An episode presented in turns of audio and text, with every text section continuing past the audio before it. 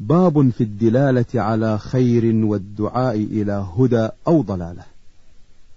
قال تعالى وادع إلى ربك سورة القصص. وقال تعالى ادع إلى سبيل ربك بالحكمة والموعظة الحسنة.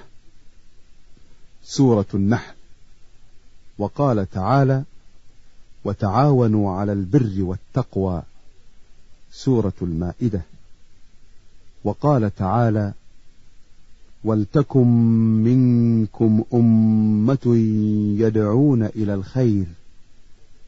آل عمران.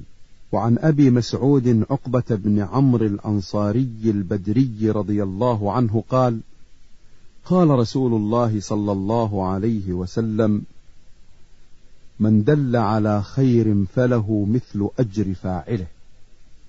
رواه مسلم. وعن أبي هريرة رضي الله عنه أن رسول الله صلى الله عليه وسلم قال من دعا إلى هدى كان له من الأجر مثل أجور من تبعه لا ينقص ذلك من أجورهم شيئا. ومن دعا إلى ضلالة كان عليه من الإثم مثل آثام من تبعه لا ينقص ذلك من آثامهم شيئا. رواه مسلم. وعن أبي العباس سهل بن سعد الساعدي رضي الله عنه أن رسول الله صلى الله عليه وسلم قال يوم خيبر لأعطين الراية غدا رجلا يفتح الله على يديه يحب الله ورسوله ويحبه الله ورسوله. فبات الناس يدوكون ليلتهم أيهم يعطاها. فلما أصبح الناس غدوا على رسول الله صلى الله عليه وسلم كلهم يرجو أن يعطاها. فقال أين علي بن أبي طالب؟ فقيل يا رسول الله هو يشتكي عينيه.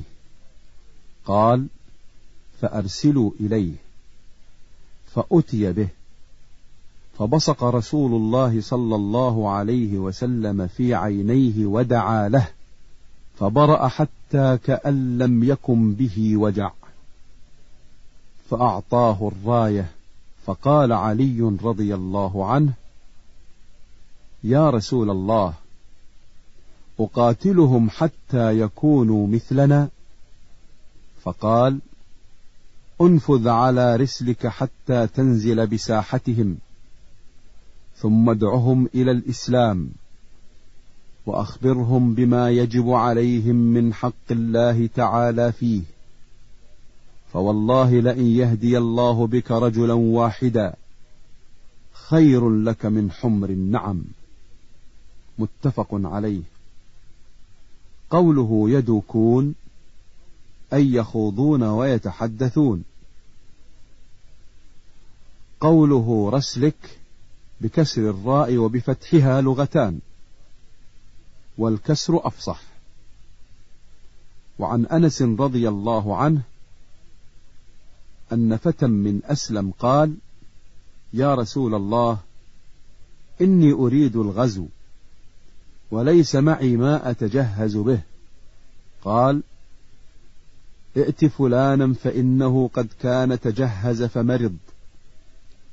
فأتاه فقال إن رسول الله صلى الله عليه وسلم يقرئك السلام ويقول أعطني الذي تجهزت به.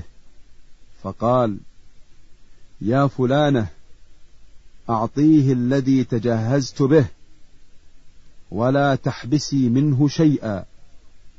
فوالله لا تحبسين منه شيئا فيبارك لك فيه.